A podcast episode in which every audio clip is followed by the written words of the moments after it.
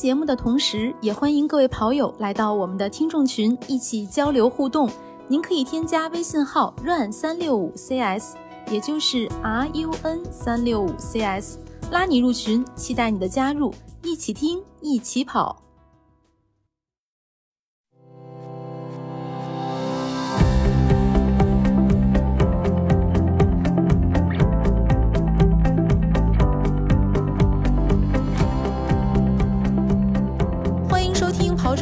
我是不爱锻炼的王悦。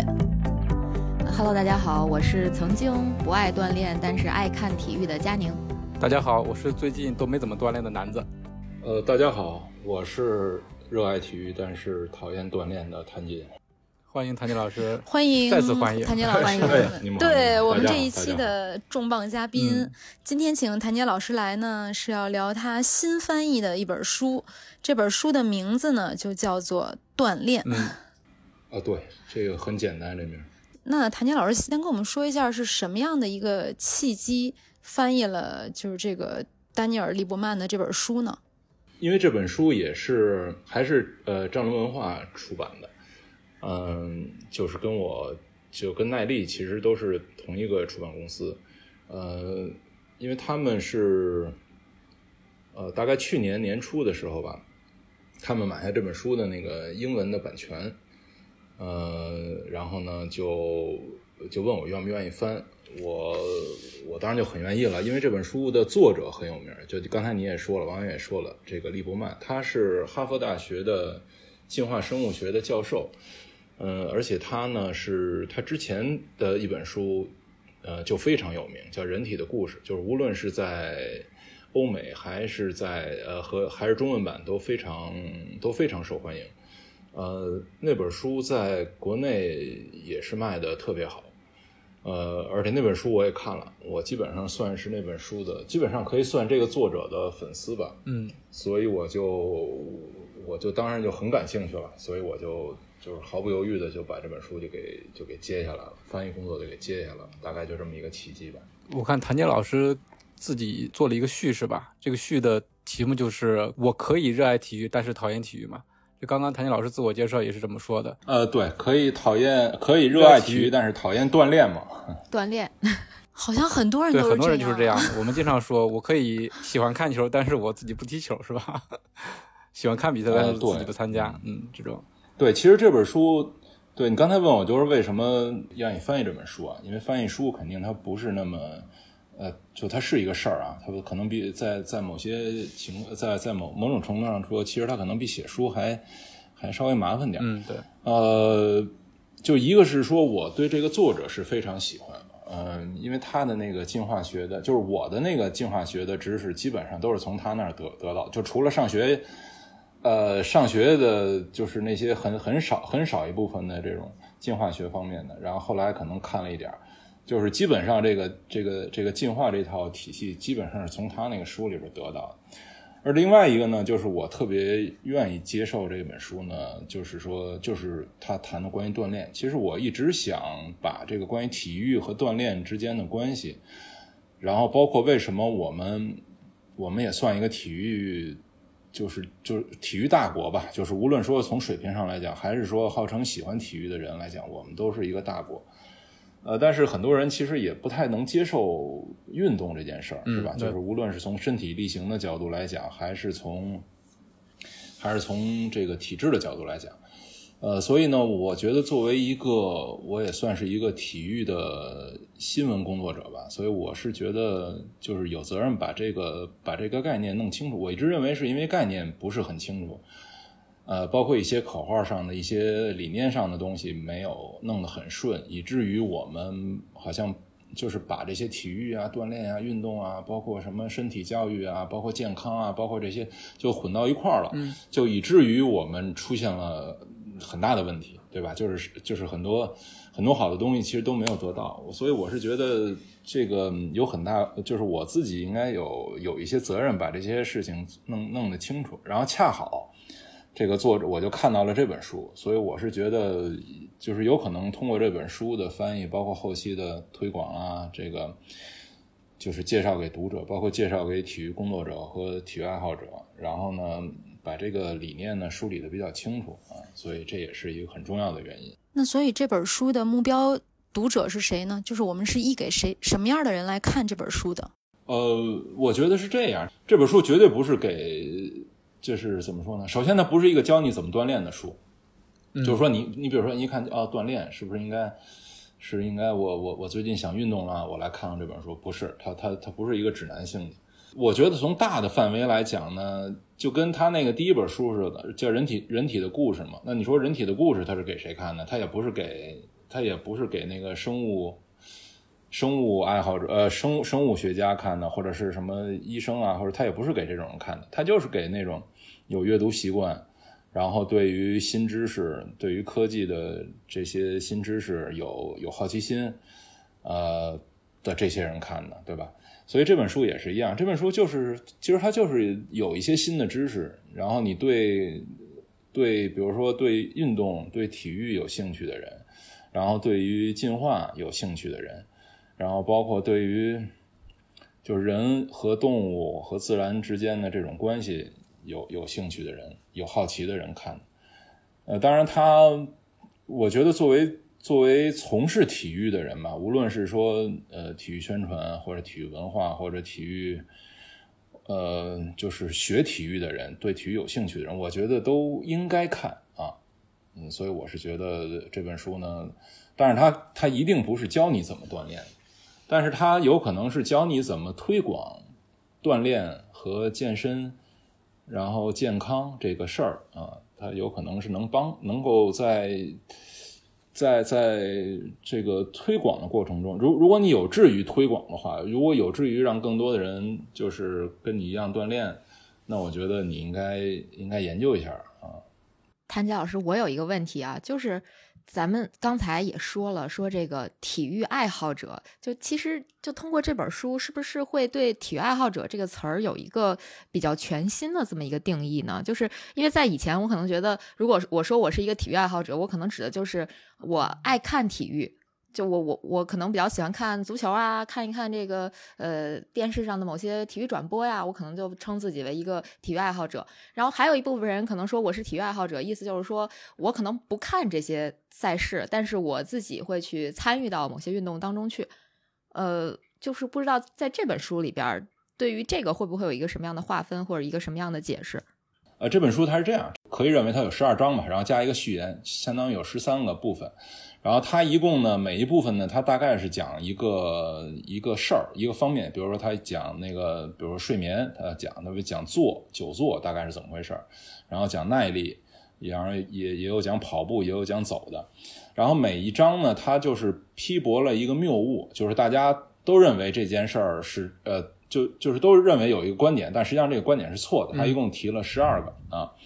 我是觉得，就刚才佳宁你说的那个，就是体育爱好者啊。我现在觉得，呃，其实准确的说呢，应该叫，就是如果你说是体育爱好者的话，那我觉得就是，其实你可以不运动，就是你可以不锻炼，你也可以被称为体育爱好者，没问题啊。因为，嗯，就我一直有一个观点啊，就是说我们从体育中获得的东西，其实不不仅仅是健康，或者健康其实是最不重要的东西，对吧？嗯。其实一个人他很深入的沉浸到体育中，即使他不运动，他也能够从这个体育里边学到、得到很多东西，对吧？比如他看到的、看到的这种，比如团队的精神啊，包括这种合作呀，就是你从你从观赏体育，其实已经能够给你很多东西了。当然，更不要说你亲亲身参与到体育。其实你参与到体育里边也有两个概念，第一个呢，就是说你就是去去比赛，对吧？呃，你就是无论是球类的，还是你像我们跑步啊这种这种比赛，你参与到比赛中，那你从中得到的那些东西，其实远比那个健康就更重要。其实我我一直不认为我是一个锻炼者，就我一直认为我就是一个参与体育的这么一个人。我从来不把我每天这种运动啊看作是锻炼，就是我从来没想过这是锻炼，你知道吗？也就是说，我每天运动，我从来。不想的是说，哎，我是为了强身健体或者什么，我我我不是。对于我来讲，我就是在从事，我就是在从事体育。其实像包括很多踢足球啊的人，你说你说他是为了追求健康吗？好像也不是，对吧？很多人对中年男人，我觉得大部分 大部分运动员，他们从事体育运动应该不是为了追求健康，对可能现在有一部分，我不知道你们俩对就就您说中年人，可能有一部分人运动他是为了社交，这也是其中的一个重要属性。嗯，其实这个事儿的这个事儿的关键在于哪儿呢？就是当我们说我们是去呃体育，我们从呃我们是去踢球或者去什么，我们从事运动的时候啊，就是来自旁人会说，哎，他第一个想法就是说，你这事儿应该是跟健康划等号的。所以呢，比如说我们去比一个，比如长距离的什么马拉松也好，或者什么也好，啊，然后或者说那个有时候小孩儿去踢球，然后是就是磕磕碰碰的一身伤。啊，比如说家长也好，或者说我们的嗯朋友或者是什么也好，他就会说，对吧？就说，哎，这个对身体不好了，你这过度运动了，对吧？或者说孩子说，你看你这个这个本来体育就是为了健康，你这一身伤，对吧？其实这个就是一个最大的一个谬误，对吧？就是其实体育和锻炼就是完全两码事。如果你从事，你把你自己的的行为归纳为体育的话，那你就完全不用。考虑你当然你应应该去科学的做这件事情，对吧？就尽量避免伤，但是伤呢确实也是很难免的。但是这件事跟跟健康其实是没有直接的关系的，所以我是觉得我们必须得把这件被把这两件事区分开，把锻炼和体育或者说和运动区分开，对吧？然后才能够解决很多呃在第三者在在在其他人看来就是天大的事儿，对吧？很多你看很多家长不让孩子们去。去从事体育运动，其实他们就认为体育就等于锻炼，那锻炼就等于健康。那如果你去从事体育，然后你还受伤了，那你就是你这事儿做的就不对，那我就不能允许你去参参与体育了，对吧？但是他同时也可能禁止他健，他禁止他去锻炼了，那他有可能就失去了健康了，对吧？所以我觉得这逻辑是这样的。还真是没有人把就之前啊，没有人把体育和锻炼分开。拆细了，老说体育锻炼，我们一说都是体育锻炼，对，体育锻炼就就划等号了，对吧？呃，体育锻炼，其其实体育锻炼的意思呢，就是把一些体育项目用作锻炼，对吧？就是我我我拿一些体育项目当做我锻炼的方式或锻炼的手段，但是其实锻炼有很多方式，我可以用体育的方式来锻炼，比如说我跑步，就如果你认为跑步是体育运动、体育项目的话，那。那就是说啊，那我跑步，那就是说我用我用体育的一个项目用作我的一个锻炼的手段，对吧？但是还有很多人他用的，其实他跟体育没关系。比如说跳广场舞，它就不是体育运动，广场舞本身就不是体育运动，对吧？但是它也是锻炼，它对身体也有好处，它跟健康是相关的，对吧？还有我老举那例子，就是我们现在都能看见好多人就就在那个。就比较大的空地上抽那个鞭子，对，见过，不敢靠近，对吧？我我以为您要说撞树 也算啊，对对对，我还会我我还会举撞树的例子，就是这两个其实它都不是体育项目，对，但是它对它也是为了健康，它也是在锻炼，就是它无论跳广场舞，这还真是为了锻，抽鞭子锻炼和这个和这个撞树，有扔飞刀的。对，其实他都是 他都是为了他都是认为他自己在锻炼，他都是为了健康，对吧？但是人家选用的就不是体育的项目，对吧？你不能说你不能说撞树是体育项目，对吧？然后其实包括其实撞树很有可能就是说他没他没站上那个公园的里边的那个什么健身器材，他就用去撞树了，对吧？但是他即使用那个健身器材的话，那你可以认为他是在体育锻炼，但是另外那些人他就是锻炼。然后你包括徒步，你说徒步算体育项目吗？它也不算吧。现在算了。徒步你它怎么算体育项目？比如说体育项目，你要体育项目其实还是很严格。现在有一些体育，比如体育总会总会举办一些徒步活动，就是体育组织会去办一些徒步活动，但实际上可能跟严格意义上我们说的体育项目，我认为还是有一定的差距吧。本身徒步它不能算是体育项目，所以我的意思就是说。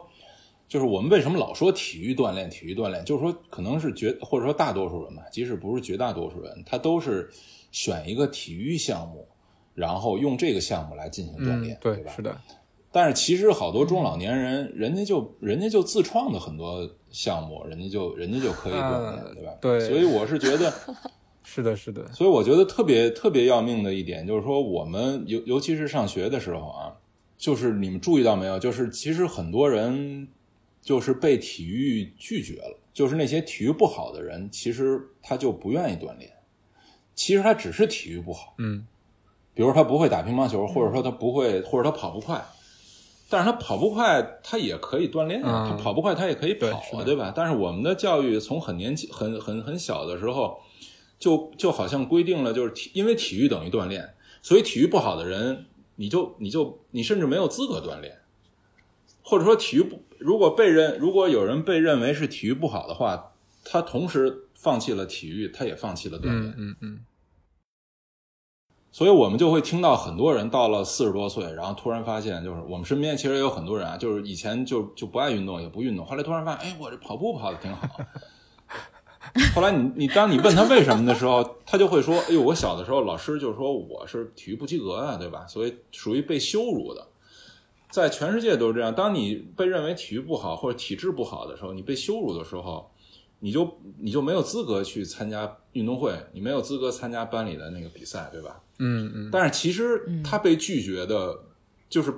就是被他拒绝的东西里边还有包括锻炼，他他就是他只是不能代表班级去参加运动会而已。对对对，但是他同时他也不跑步了，他也不游泳了，他就放弃了这个，他就放弃了这个这个锻炼这件事儿。嗯所以可能这人到了四十岁以后，他才发现，哎，锻炼其实我可以很慢的跑，但是我也可以跑，对吧？没有人说跑步必须快。嗯，所以我觉得这本书，我就希望大家就是，就是就中国，我觉得全世界可能都一样，就是体育好的人或者体育老师，对对体育不好的人之间，就是就就他是有一个他是有一个鄙视的，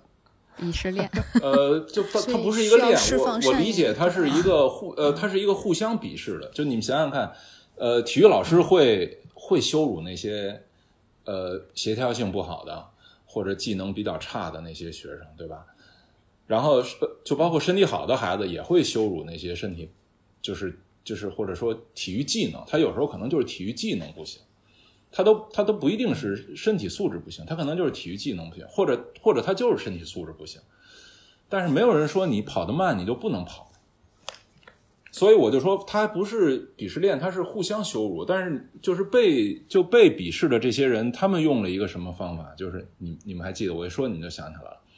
他们就用八个字儿叫四肢发达头头脑简简单。就他们用这个字儿来 来来对抗那些人，来对抗那些身体好的人。想起来了，所以就变成了，所以就变成了身体好的人和体育好的人和和身体不好的人和体育不好的人两边其实是是互相鄙视的，嗯嗯嗯，以至于很多可能就是被身体好的人鄙视的那些人，他可能就几十年他就不从事运动。你想想看，有多少人不从事运动，就是因为他认为自己不会运动，或者身体素质不好，或者跑不快，或者怎么怎么样，就其实就是仅此而已。这个事儿确实是没有特别深的思考过，因为我小的时候，我家里所有人都打乒乓球，但是我打的很差，然后他们就说：“哎，你打太差，就没有人跟我玩儿。我”我到现在我也不会打乒乓球你们家这么，卷吗？好像我就是在这 对你，不对，就然后我觉得我好像就是在这件事情上就是被羞辱了，我就一直认为打乒乓球这件事儿我可能永远都学不会，但是也没有人告诉我像我打的那么高，就像炒菜一样打乒乓球 其实是可以打的，就呃，因但是为我家里没有人跟我打，但是你就每个人，都嫌弃我但是你这个还嗯好，你这是因为体育技能，就是说，比如说你这个项目你技能不行，对吧？那你就、你就你就你就你就不从事就完了，对你你不打这个，你还可以干别的。但是你别忘了，有很多人就是因为跑步跑不快，然后被羞辱之后，他就他这一辈子可能就不跑步，拒绝锻炼了，他就失去了，呃，对，吧或者？是就大家固有的观念，或者是因为胖，然后他就放弃了锻炼了，因为跑步是最基础的。就就是说，如果一个人跑步跑不快，然后被羞辱的话，他一辈子不跑步。你说他不跑步，他要再去让他选一个其他的锻炼方式，其实也挺难的，嗯，对吧？是，而且很多的时候，你跑不快，其实就意味着你体育不好，就意味着你身体素质不好，就意味着你没资格从事从事这个体育运动。嗯嗯是，所以这本书呢，也也把这两件事儿就给区分开了。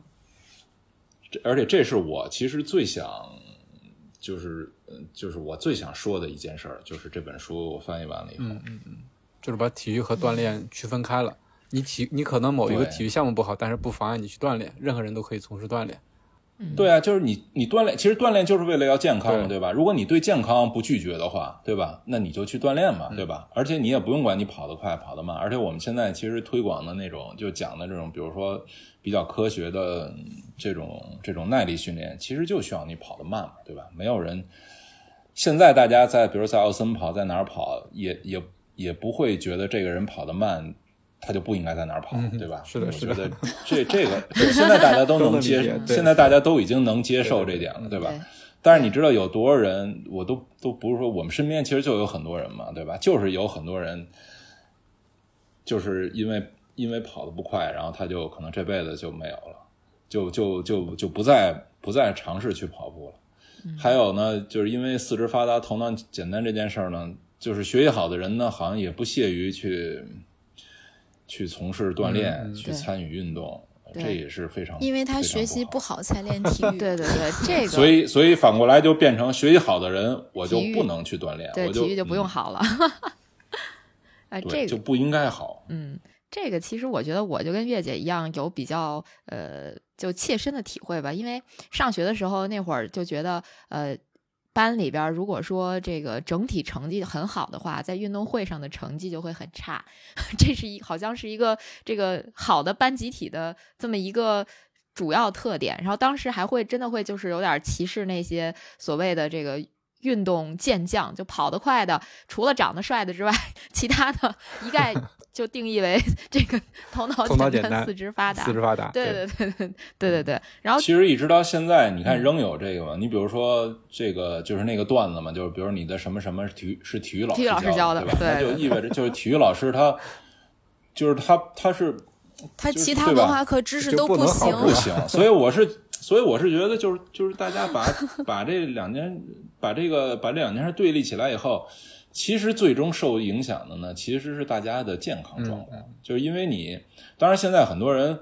可能健康状况也没问题了，就是你你不锻炼，可能也也不会差到哪儿去啊。但是就是说，因为有这种嗯对于体育和锻炼之间的这种呃认识的不清啊，包括就是就是对于身体好的人的那种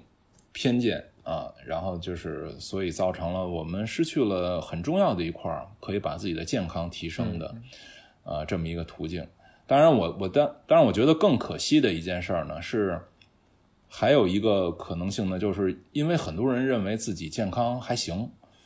然后呢，他呢就他就不从事体育了，对吧？因为我们老说，就是好像体育就是体育就是为了健康，是吧？嗯，然后还有一很多人呢，就是认为，喂，我健康可以啊，我健康没问题啊，对吧？嗯嗯那我就我就不从事体育了呗，对吧？我就不锻炼了。他还不说不锻炼了，他就他就不从事体育，他就不参与体育了。比如体育，就刚才佳宁也说，就是体育，你甭管是观看体育，你你当然更不用说参与体育。其实你从体育中得到的东西，那就是远远超越了比健康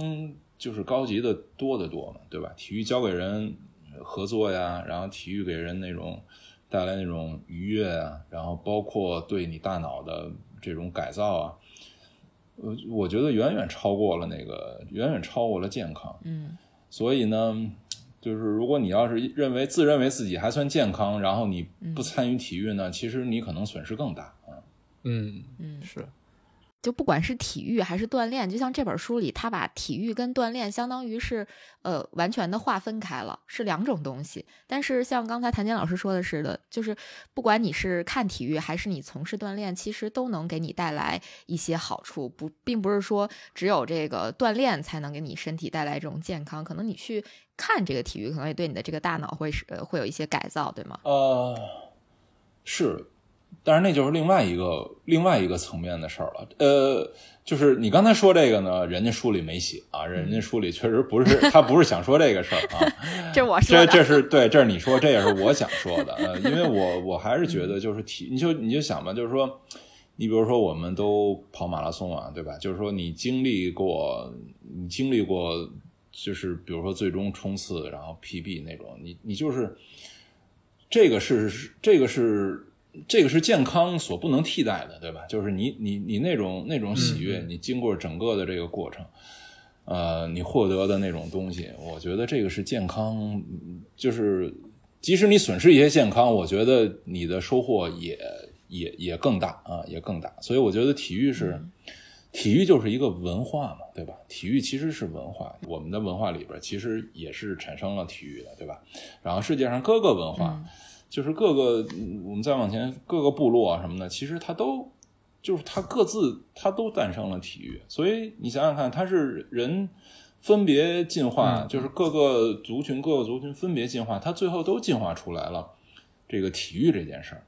所以呢，我是觉得我我们不能把体育看得太低了啊。就就不是，就是我们当然今天是会主要谈锻炼和健康啊。就是在我们今天这个话题下，这当然健康就很重要了。但是比如说，如果跟要体跟体育相比的话，我就觉得健康就可能没有那么重要了啊。我觉得谭杰老师可能说的是一种生命体验，就像比如说你跑完一个第一次跑完一个全程马拉松，呃，经过一段时间的刻苦训练，完成自己的成绩 PB 所获得的那种生命体验，可能有很多人他是愿意牺牲一点点健康去换的。你从事体育项目的话，可能会就是牺牲一些健康，你比如说一些体育项目真的很极限，而且对抗性特别强。那你从事的话，就有可能就是失去健康方面的，就比如拳击，对吧？打完之后都是鼻青脸肿的那种。对，所以，所以就是说，就是你当你谈体育的时候，其实你就不要再去谈健康了啊。它有一就定竞技就包括，呃，对，还有一个就是那种，你比如说，其实呃，体育最早就是出现。呃，它很多的时候是就是人在进化过程中的那种那种生存的技能，对吧？其实跑步也是，当然我们就不说跑步了。你比如说，你比如说射射箭，对吧？嗯，射箭就是人最早的那种狩猎的那种技能嘛，对吧？然后后来有武器以后就射击，对吧？但是你说它当时是一种技能，但是你比如说现在奥运会里边射击和射箭的这个项目，你说如果这一个人他是练射击的话，他练射箭的话。就他从练这件这个项目本身，就是不，其实他他跟健康，他跟锻炼一点关系都没有，对吧？他他那叫训练对吧？他锻他他练习打得更准，就是这个过程，其实可能对他的健康是一个损害，对吧？嗯。呃，但是如果我们把它化为体育的话，就是它是一个体育项，它是在体育范畴的话，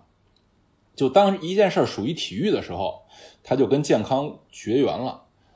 就是我我我的意思是说，我们大家就应该有意识的说，就是就是就是不要再拿健康的这件事儿来看待体育了啊！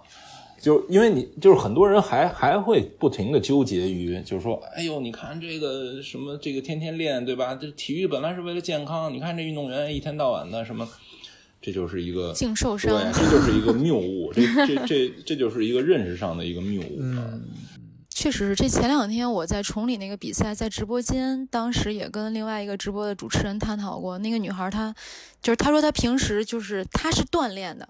隔天跑五公里，或者反正一周能跑个三四次。她说，她说我是不是也应该跑跑越野赛，然后我就能把身体锻炼得更好？我当时跟她说，你要锻炼，你现在这样就行了。你跑越野赛绝对不是为了让你的身体更好。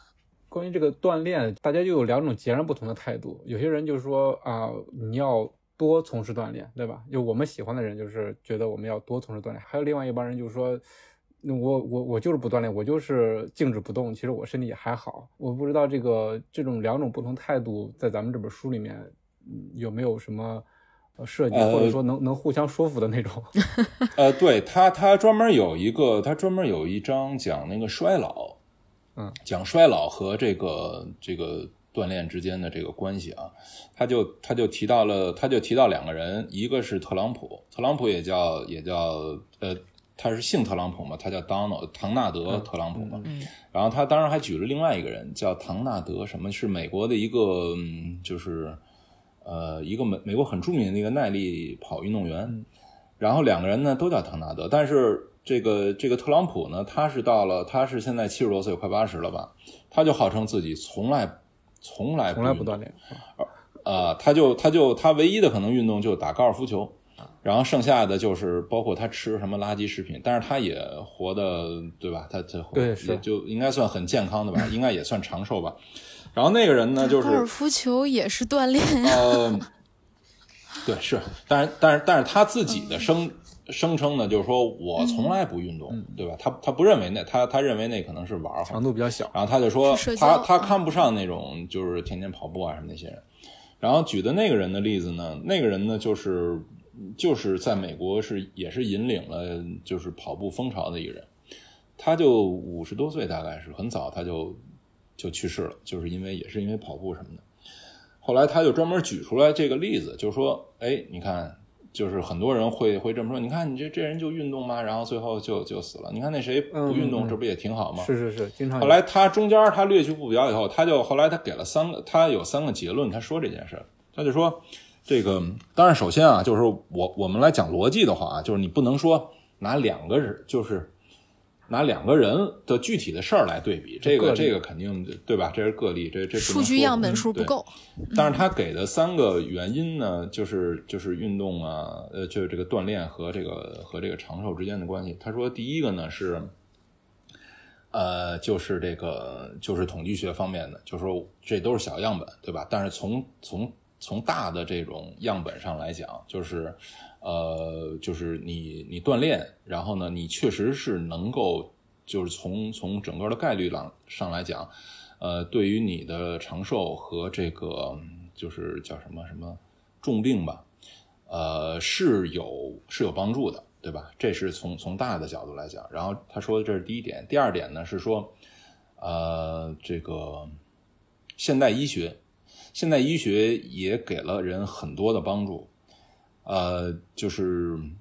比如说你可以不锻炼，对吧？但是你通过饮食，你比较注意，然后包括你就是及早发现一些病，然后吃药，呃，也能够保证你能够呃超过这个预期寿命，对吧？就是这个是现代科技帮你的。呃，还有第三点呢，他就说，呃，人就是如果你只从这个寿命上来讲，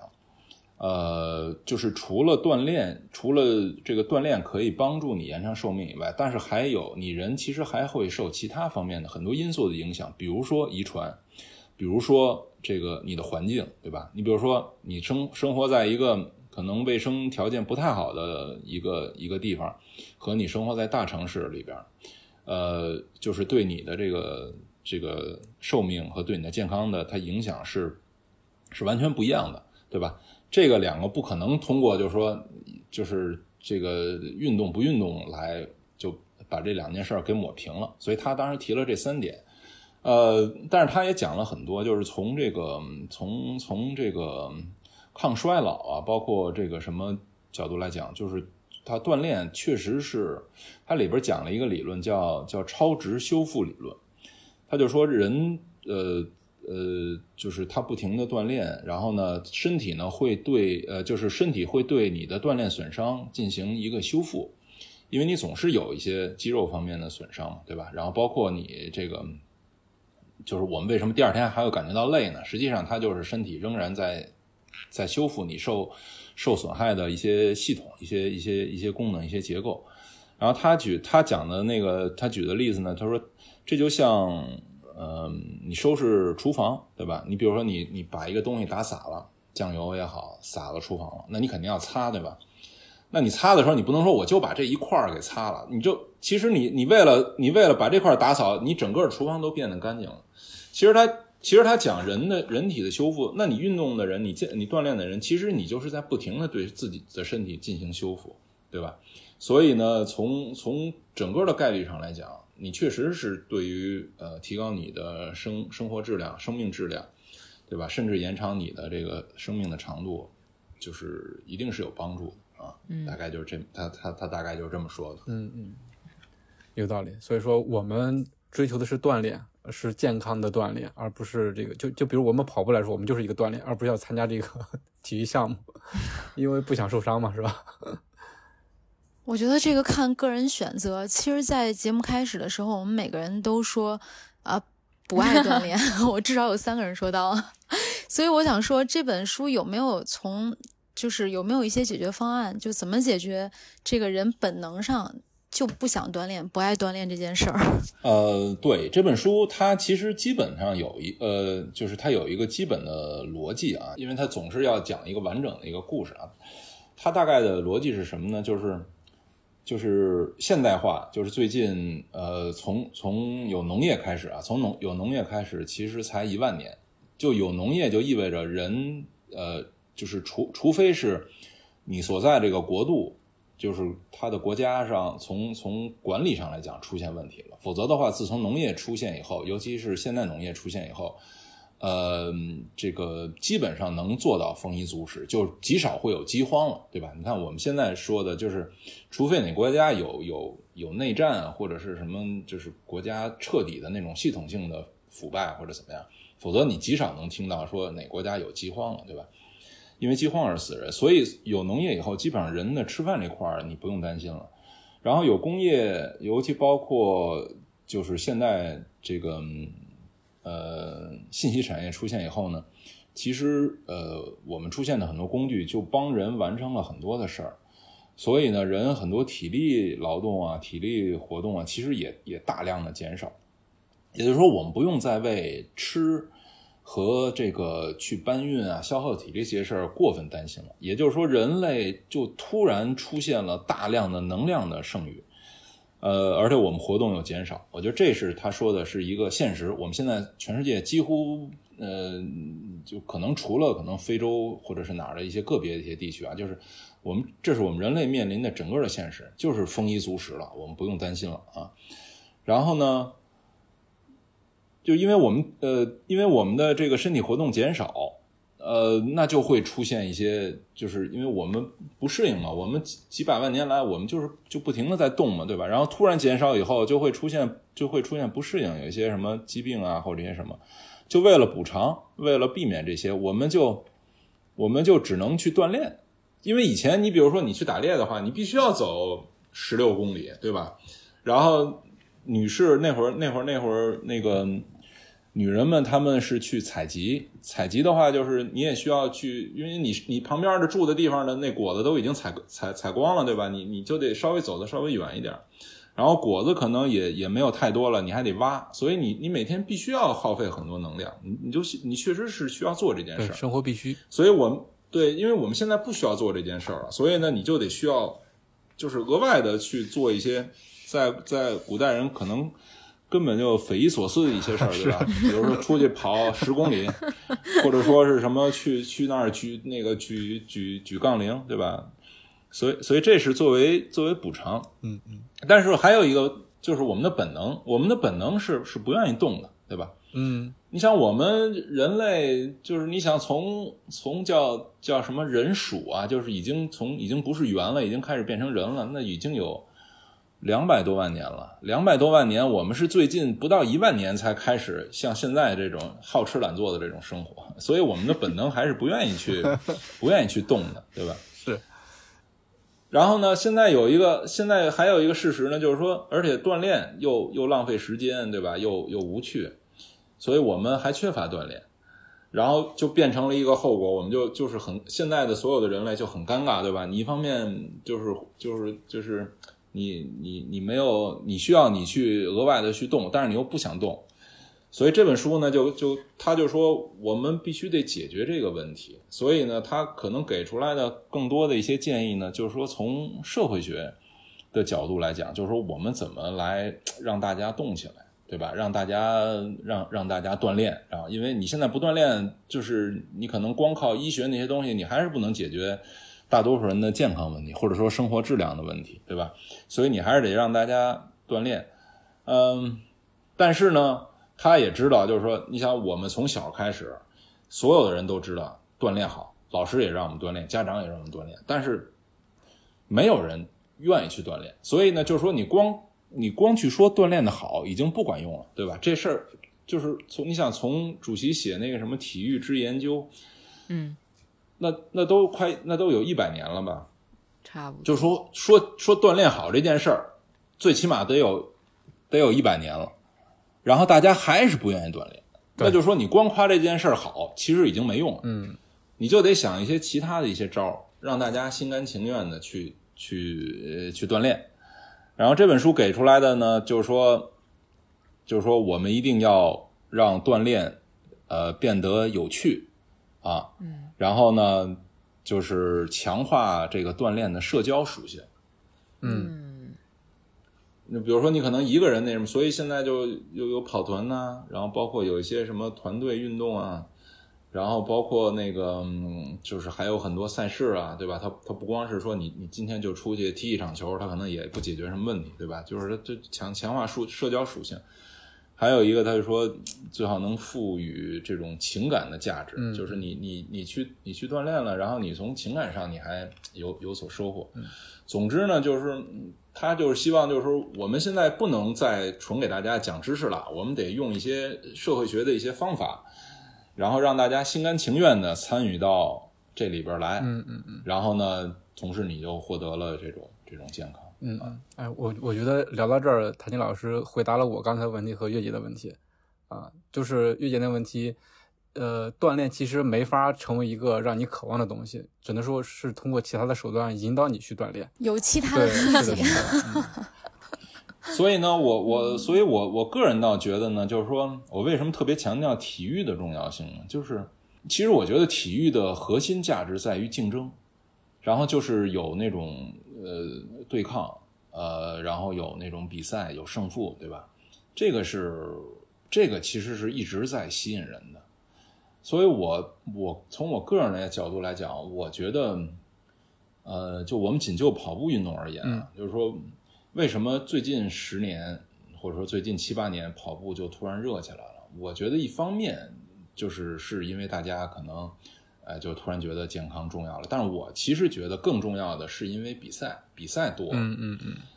而不是而而而不是因为跑步的人多了比赛才多，而是说而是因为比赛多了跑步的人才多。我是觉得，啊这个逻辑，我不知道你们，我不知道你们有呃，就是我我觉得可以回忆一下啊，就是有多少人就是参加完比赛以后就很高兴。他为什么高兴呢？就比如他他冲过终点了，然后他有什么奖牌，就为这些事儿，为这种仪式感，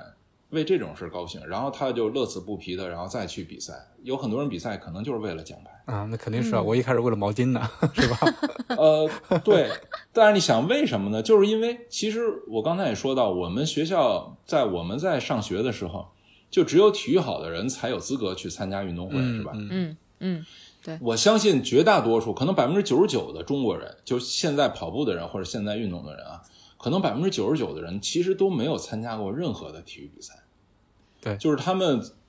然后他们突然发现，哇，这件事儿太有意思了，对吧？很多人在起点就很激动，嗯对吧？当然过程可能稍微痛苦点儿，但是你到终点之前又很激动。对对对，有多少人就是为了，就是我就是为了冲刺，我就是为了到终点，然后前前后后的那种。然后甚至有人就说，哎，我过终点就可以发朋友圈什么的。就哎，其实就这一些事儿，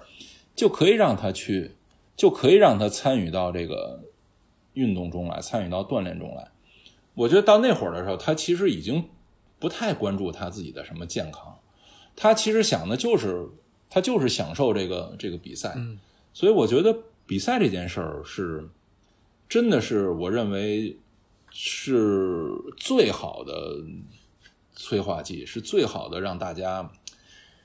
提升通过参与这个提升健康的一个产品。嗯所以我我真的觉得是因为比赛多了，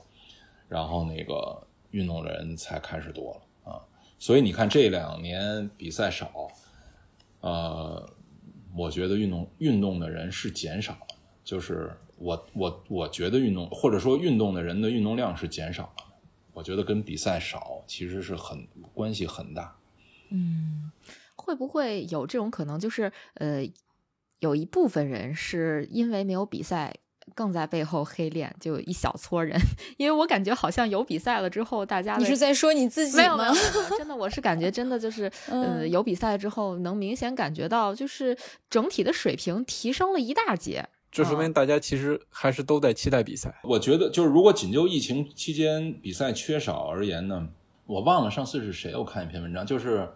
呃，他他是对跑者呢有一个嗯怎么说呢，有一指标，就是说你每年参加比赛的，你在比赛中的跑量和你全年的跑量之比，其实能够反映一个人的，就是怎么说，就是对对对跑步这件事儿的参与程度。就比如说，比如说那种很呃很追求成绩的人，其实他可能参加比赛比较少，他更多的跑量是在训练中，嗯对吧？对对，对但是也有很多人，比如他很多人他可能两周比赛多了，他两周就参加一次全程，然后他在平时可能也不怎么跑，所以他比赛的跑量和和他全年的跑量相比，可能就有的甚至我都觉得很接近了。那我觉得对于这些人来讲，其实没有比赛，那就意味着他就没有跑量，嗯他就可能他那锻炼他就少，然后其实反过来就有可能影响到他的影响到他的健康对。是，我觉得真正为比赛去有没有比赛仍然保持这种状态的人，我觉得还是不多是吧？不多，嗯还是不多嗯啊、还是不多。也就是说，如果没有比赛的刺激，没有那种没有那种社交的那种属性的刺激的话，我觉得纯靠说健康来刺激你去锻炼，我觉得这太难了，这太难了。就是情情感上其实得不到一种慰藉，就是没有那种刺激的感觉，或者说没有那种呃、我我我以前呢还不太就是，我以前对这个呢就是还是持保留态度的，嗯就是很多人哎，你看我就说，你看要没比赛你也不跑，对吧？嗯但是我其实现在不这么看了，嗯对吧？我觉得，嗯我觉得也也挺好啊。他如果只跑比赛的话，也挺好啊。那 那没比总比他没比赛他不跑好吧，对吧？嗯有期有点期待，相当于就是有期待的时候，我多跑一点儿，至少我可能锻炼了。然后，对，所以所以这个就是一个社会或者说一个文化对于健康这事儿的调节，对吧？嗯它就是它就创造了大多的比赛的产品，嗯然后呢，就让让更多的人参与进来，然后这些人在比，其实他可能就是想比赛，哎，但是客观上他他健康状况也也改善了，也提升了，这不挺好的，嗯对吧？就是比赛其实是为了锻炼，为了让更多人的锻，更多人去锻炼催生出来的一个产物。更对对对。其实你想想看，有多少人一开始就是因为想想想想减肥，对吧？对或者说就是为了健康对对对想要跑步的，但是跑到最后，有一种是他发现自己是高手了，对吧？嗯他以前被老师被被体育老师给埋没了，或者被被所谓体育好的人给埋没了。还有一些人就是他跑到最后，他已经他已经完全忘了他为什么一一开始为什么跑了，对吧？他一开始可能就为了减肥，但是其实他后来已经很他已经很瘦了，但是他仍然跑，他仍然会很大的就是就是呃就是比如说去参赛，然后大量的参赛，一开始是为了健康，到后来可能其实对他健康都会有影响了，但是他仍然会去比。我我对这种人还是很尊重的，对吧？嗯我觉得健康不管怎么说，没有那种体育带给来就就是带给人那种精神上的愉悦来的来的重要。嗯啊，其实在我看来，也也可能健康对我来讲从来不是个事儿，所以我也从来没把健康看得特别特别在意啊。嗯，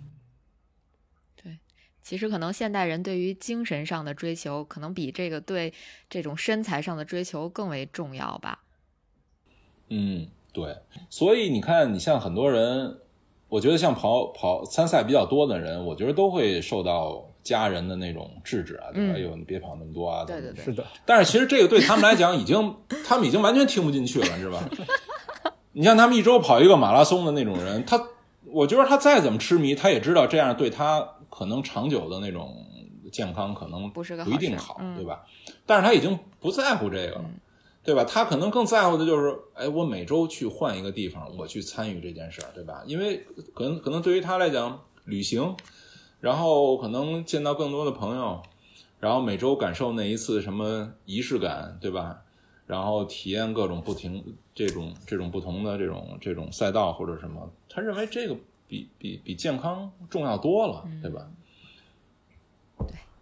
那否则就像你说抽烟喝酒，对吧？那他肯定不好。那你说这两样东西为什么还存在呢？精神危机，对吧？精神慰藉，对就对就是啊，对啊，这不这道理是一样的嘛，对吧？谭杰老师说，这本书十二章就指出了十二个人类以讹传讹的这种谬误，谬误，那能不能嗯，就还有没有特别值得在节目中可以跟大家分享的？我大概捋一下吧，这十二个谬误啊。好的，呃，第一个谬误就是说，呃，我说的都是谬误啊，然后我说的是错的啊。对，大家一定要他第一个话说嗯啊，划对他他第一个谬误一上来，第一个谬误就是说我们进化出了锻炼的本能，这句话是错的。嗯，实际上我们人类没有锻炼的本能，就人类本能是不愿意去锻炼的啊。是的啊，呃，这句话经常就被就是从我们从小就会被说，哎呦，你看你你你这个你稍微锻炼锻炼就好了，你这身体什么，你晚上睡不着觉，你你去跑跑步你就好了，然后你你那个什么，你跑步就能减肥，然后你这些什么什么支气管炎全那什么了，这没用，这你跟他说这个没用，我们本能是不愿意锻炼的啊，这是第一个谬误。第二个谬误呢，他说，呃，这个懒惰是不正常的行为，呃。其实懒惰是正常，这这个咱们刚才也说了，对吧？人类几百万年就是一直都是缺，就是能量不足的那种状态，对吧？因为你想狩猎嘛，你你狩猎，你出去你不被你最早不被那个你不被狮子吃了就不错了，对吧？你哪能保证打回一匹斑马回来？这个这个。所以这个一人一直是是是是愿意愿意懒的，愿愿意就是能能不动会儿就不动会儿啊。所以懒惰呢是是正常的行为啊。然后呃第三个谬误呢是说呃本从本质上讲久坐不健康，就是老在那儿坐了时间长了不健康。他说呢这个呢是是是不对的，就是其实跟第二个谬误是一样的，就是懒惰是不正常的行为。久久坐其实就意味着就是懒惰嘛，就是说。但是他说呢，久坐其实谈不上不健康，因为我还是那个，就是我们就从古人类一直到农业社会，这就农业现在农业出来之前，人其实他能做他就会做。呃，久坐不健康，之所以就是给大家让大家觉得久坐不健康呢，是因为有久坐习呃呃，他那逻辑是怎么着？就是。就是有运动习惯的人，其实他都他坐不住，是吧？坐久了他难受。比如我们，他他坐一会儿他难受，他他那如果坐得住呢？坐得住这事儿健康吗？就比如我能我能坐十个小时。哎，你你听我你听我一点点说。那个首先呢，就是就是健康，就是健康的人不久坐。健康的人他之所以健康，不是因为他不久坐，而是因为他根本就是他坐不住啊。因因为他有那个运动的习惯让他健康，然后他又坐不住，所以呢。就认为好像是这个这个他健康跟他不久坐有关，呃，然后他举的另外一个例子就是说，呃，身体健康状况不太好的人，其实呢他他就爱坐着，然后他胖的人呢他也爱坐着，就是他变成这样不是久坐造成的，而是因为他胖，而是因为他身体状况不那么好呢，所以他久坐。他提出来的呃，他提出来的一个也不叫解决方案吧，另外一个事实呢就是说。久坐之所以没有那么可怕呢，是因为其实你只需隔可能三十分钟起来稍微稍微动动，其实就能就就哪怕你一天，你刚才说那个那网友你说，比如说你一天做十个小时，对吧？哪怕你做三十分钟起来，你稍微转一圈，然后出去活动活动，打杯水回来，然后你回来接着做，其实也能解决很大的久坐。给你带来的健康问题，嗯嗯嗯，然后甚至他还提了一点，就是我们大家其实可能都挺讨厌的，就是这个人坐那儿老哆嗦，你知道吧？抖抖我们都遇到过那种，对，抖腿或者是什么。上上大学的时候就怕遇到这种人，对吧？他他不自觉的，他他就抖，然后他就说，呃，就这种这种这种哆嗦这种行为，当久坐出现哆嗦行为的时候，实际上是一种健康的，呃，是一种健康的方式。其实它就相当于打破了你的久坐。它在缓解是吧？对，我所以呢，哆嗦就等于我没有一直是静坐，没有静止。对对，它就相当于你在做的时候，同时还在运动。这个有意思。所以，对，所以呢，就是说久坐呢，没有那么没有那么可怕啊。嗯，久久坐没有那么可怕啊。这是第三个，然后第四个呢，就是就是说每晚要睡够八小时啊，这是一个谬误。就是其实其实人类睡眠对于人类来讲没有那么重要。而且呢，它呢是通过一个统计学，就是相对健康的人呢，呃，其实是七小时睡眠是是最，它是对美国的现代的人群做了一个统计，就是健康状况比较好的那些人的平均睡眠时间是七小时。而且他也提了一点，他这本书里边就是特别多的是从进化的角度来讲，他就说人类啊，在有房子，在有那个火，就是。人类开始频繁用，就是比较熟练的掌握火，是大概五十万年前。那就是在火出现之前，但是人类已经变成人，差不多有两百万年。人是既没有房子也没有火，所以人的睡觉呢是，你想人人的睡觉就得躲着狮子呀，就是就是人睡觉的时候，狮子或者是什么那些那些那些那些猛兽是可以来吃人的。所以人的睡眠实际上是很很轻的，经常会被吵醒，而且呢也会睡一会儿醒一会儿。所以人的睡眠呢，呃，在进化的过程中呢，呃，没有呃，就是不要求你连睡八个小时或者连睡七个小时。所以我们要知道这一点的话呢，就是当你比如说你睡着睡着醒了，那你你就压力别那么大，对吧？然后你你你还可以继续睡，或者说你有一天你没睡够七小时，或者你你你有睡眠剥夺现象，对吧？你也别把这当着当的太严重的一件事。而且你也要学会有意识的要去学会在一些比较艰难的条件下入睡，因为人绝大多数时间就是在很困难的时候入睡的，对吧？然后那个旁边还有狮子喊，还有什么，对吧？你就这，而且而且还得，而且那会儿需要可能需要分配，比如十个人是一个部落的话，对吧？轮流着睡，轮流睡啊，对吧？你甭管是有意识的还是无意识的，它都是轮流的睡，所以呢，睡眠呢就是没有没有那么重要。然后第五个谬误呢，他他提的就是说，呃，就普通人没法做到速度和耐力俱佳，呃，就是我们本能认为，就是这个人耐力好，他速度一定就不行，或者他速度快，他他耐力就就不行。其实不是的，就是人其实基本上是，就是我们那速度当然不能跟那个跟那个什么猎豹比了，对吧？但是作为人本身来讲，就其实就是我们是。就这两个是不冲突的，可以在呃身上，在同一人身上有有体现。还下一个谬误呢是说，呃，进化目标是把自己变得无比的强壮，它这个也是错的，因为实际上肌肉对于人来讲是一个很奢侈的一个东西，尤其在原始社呃，在在这个在在很早就几几百万年前的这种就是。你想肌肉是是奢侈品啊，对吧？你你为了保持你这一身肌肉，你得你得你得消耗多少能量来养着它，对吧？所以呢，其实我们进化的目标不是为了让自己强壮，就是为了能够人进化的目标就是为了一点，就是能够最大限度的生育和繁衍后代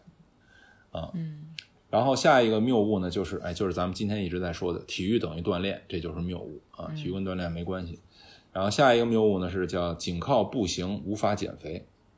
啊，他说的其实靠步行、靠靠走路其实是可以减肥的，但是呢，它就是只不过就效率比较低，而且呢，还有一个呢，就是因为我们现在获得能量太方便了，对吧？你因为你想想看，你要是一天走三个小时的话，你可能吃一个士力架，你这能量就回来了，而且你长期你你不停的在走的话，它可能会身体的有一个补偿机制嘛，就让你想吃嘛。所以从这个角度来讲呢，就是说，哎，人如果运动时间过长的话呢，他可能有，他可能饮食会会会增加，对吧？啊，但是实际上只靠走路还是可以减肥的啊。然后下一个呢，就是说跑步损伤膝盖啊，这就不说了啊。跑步其实不伤膝盖的，因为人人跑步是人类进化出来的一个能力，对吧？人怎么会让自己？几几百万年进化出来这么一个能力，然后伤害自己，对吧？对，这张要自己呃，然后下啊，然后下一个呢是说，随着年龄增长，不爱动是正常的，这是我们刚才提到的衰老的问题。就是人其实你应该是活到老，一直运动到老的啊，这个没问题啊。呃，还有一个呢，就是啊，对，下一个就是说想锻炼你就去去做，就是就是他那个他那张英文就是，如果你想锻炼就 just do it。啊，但是他说的不对，你你你要你你想锻炼呢，就是还是还是有一些方法的，不是哪个项目都适合于你啊。而且还有一个呢，就是说，呃，这就是我们刚才说的，就是社会学、行为学上的东西，对吧？你想锻炼你就去做了，但实际上你要不能长久的话，其实这事儿很难坚持啊。呃，然后最后一个呢，他就说，就是某种运动量，呃，某个项目和某种运动量最适合你。这个也是他想批驳的，就是他他的意思说，人其实应该做多种，就那种交叉训练。你既做既应该有耐力训练，又应该有一些就是叫什么 HITT 啊，就是高强度的间歇训练，然后还应该做力量训练，就是应该是是是各种全全交叉，呃，就是做做交叉训练其实最好的，而不是比较单一的从事某一个。嗯，这就是十二个谬误啊。嗯嗯，谭杰老师把这个书的主要的内容都给我们捋了一遍啊，但是我觉得大家还是要买书去看，收获还蛮多的。对，是的，因为你你从谭杰老师说的过程中，就很多东西都是我们大家平时遇到的一些谬误嘛，对吧？所以说要拿这本书去仔细的去看一看，然后，呃，因为这个刚才讲的信息量还是挺大的，拿书看的话，可能让你会对这些谬误更加的呃了解。应该是可以产生更多的思考。嗯，对，是对的，，而且我是觉得呢，这本书呢，就是如果要说是给锻炼的人看，还是说给给不锻炼的人看，其实我觉得这本书其实更应该是给不不锻炼的人看，或者说我们不必过分的渲染这本书是是给谁看的啊，因为因为首先人群上来讲嘛，它更多的人是不锻炼的，对吧？所以你要非得说这本书是给锻炼的人看，那那他一下就少了很多啊，就是说读者就少了很多啊。但是这本书我觉得对于锻炼者的意义在于两个，第一个呢就是我是形容就是说他让锻炼他让锻炼者觉认为呃就是给了自己自信，就是说是我选我做出了正确的选择，嗯嗯嗯对吧？因为锻炼就是对对你的人生，对你的我我都不愿意说过多的说健康这件事儿，就对于你的生活质量，对于你的生命宽度，其实是一件正确的事儿。所以这本书会让这本书就让锻炼者呢觉得自己做了一个正确的选择。呃，第二点呢，很很重要的一个呢，就是其实每一个从从运动从锻炼中得到得到那个回报的人，其实都愿意把这个把这个方式推广到更多的人，对吧？对其实我们都愿意让那些比如说稍微。比如说有有一些肥胖倾向的，或者说一看就是他只要他只要动起来，他只要锻炼，他就会他就会健康状况就会有大的改善，对吧？我们其实都愿意做这件事情。这本书也教了你很多方法，就是如何让他们动起来，嗯对吧？一方面是从知识角度，还有一方面呢，就是从那种从那种呃社会学，从那种就是心理学的角度，然后然后教你来怎么怎么来发动这件事儿啊，怎么来推广这件事儿。那我觉得其实还挺有意义的。嗯，哎，我觉得特别好。其实像之前还我还一直说会想着说服身边的朋友跟我一起去锻去锻炼，但是很长一段时间我都放弃了，除非他自己想通了自己锻锻炼起来。嗯，以后那你有 方我觉得以后法了。对，以后可以直接送《锻炼》这本书。嗨，我觉得其实最好的方法是让他们就先去参加一个他能完成的比赛。对，我也想说，我觉得就是根据谭杰老师在本期节目表达的观点，就是应该先告诉他说，你跟我去参加一个比赛，这个比赛可能有很好的补给啊，或者是赛后你能收获一个很漂亮的奖牌收藏啊，收获一条浴巾啊，这种。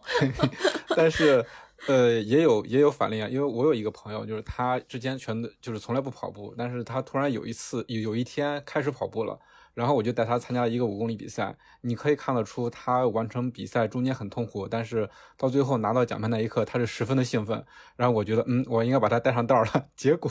他跑完之后，那就是他跑步生涯的结束。所以这这个也要分人，真的是。呃，我觉得可能有一呃，就仅就你讲这个事儿啊，我觉得可能有一个问题，其实五公里还是挺煎熬的，啊、就是对于一个对于一个初跑者初跑者来讲，因为五公里，呃，其实我更愿意做的一件事儿呢，是说给他拉长，然后让他呢更有成就感，比如说起码是十公里或者半马，对吧？因为我不知道你说这个五公里这件事儿是是最近两年还是是是挺 挺久远了。挺久远的？您是说那个中间的准备过程是吧？呃，我是觉得就是说五公里可能在很多就是在目前看来啊，就是在很多人看来已经没有成就感了，你知道吗？啊、就是一定让他第一件事儿第一个完成呢，就是有有成就感。长距离，我觉得起码是一个对，起码是一个十公里的，而且是一个很像样的这么一个比赛嗯啊。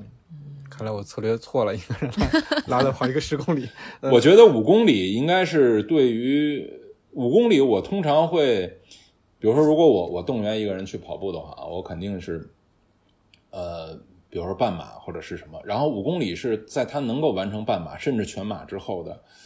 在速度方面的啊给他的那种奖励。明白。对吧？我们如果现在去参加五公里的比赛，我觉得，我觉得对自己是个奖励，对吧？但是如果他从零，但是他从零开始，然后去跑五公里的话，那那那就是个煎熬，对吧？那与其煎熬，还不如让他更有成就感，嗯对吧？嗯让他直接，我我都觉得人参加比赛就是一上来就应该是全马，对吧？然后他他他能够完成全马以后，他跑半马是他就觉得是无比轻松的一件事。他跑半马他就觉得是个奖励，对吧？然后他跑十公里，他觉得更是个奖励。最后他觉得八百米可能是最大的奖励。这个这个理论确实挺有意思的。就这个第一个第一场比赛怎么选，怎么才能延续你的跑步生涯，让你爱上锻炼这嗯件事儿？应该说爱上比赛，然后进而呃变成这种常规的锻炼者，是一个挺有意思的议题。嗯，对，是。对，那特别感谢谭杰老师今天能来我们的节目聊这么多。那在节目的最后呢，还是请谭杰老师来给我们带来一个推荐。嗯呃，好，今天整个节目都在谈《锻炼》这本书，所以我就不再推荐《锻炼》了。我刚才也提到了，就这个作者，呃，这个丹尼尔·利伯曼，然后他之前那本书叫《人体的故事》，我今天就推荐他的上一本书，嗯，呃，那本书我觉得非常棒，那本书完全是他自己的专业的讲述，就是他自己所研究的专业的的讲述。呃，我觉得非常好。无论是对于我们希望掌握新的知识，还是说对于人体，因为他说的是人体的故事，但是他实际上讲的是人从这个从这个跟黑猩猩分开之后啊，人是怎么发人人体是怎么发展啊，所以我觉得对我非常有启发啊，所以我也推荐我推荐那本书。嗯这本书现在有一本了吗？呃，有有有有，那本书是大概一六年还是一七年出的，非常棒。那我甚至觉得，如果如果大家能够听我的推荐的话，最好能先看《人体的故事》，然后再看《锻炼》，嗯，然后会很轻松啊。哦，两次了，谭杰老师来咱们节目做客，都是聊一本书，然后更推荐另外一本书。是的，对我这个挺好，这个买一送一啊。好，那今天的节目就到这里了。如果你觉得有料有趣，请一定为我们点赞、转发和留言，这对我们很重要。我们也会不定期的选取大家的留言，在节目里阅读，让更多的人听到你的声音。另外，也可以全网搜索“跑者日历”，发现更多精彩和惊喜。谢谢，感谢谭杰老师，谢谢买一送一的谭杰老师。好，好，谢谢谢谢王悦啊，谢谢佳宁、楠楠啊，咱们下回见。好嗯，拜拜。拜拜拜拜拜拜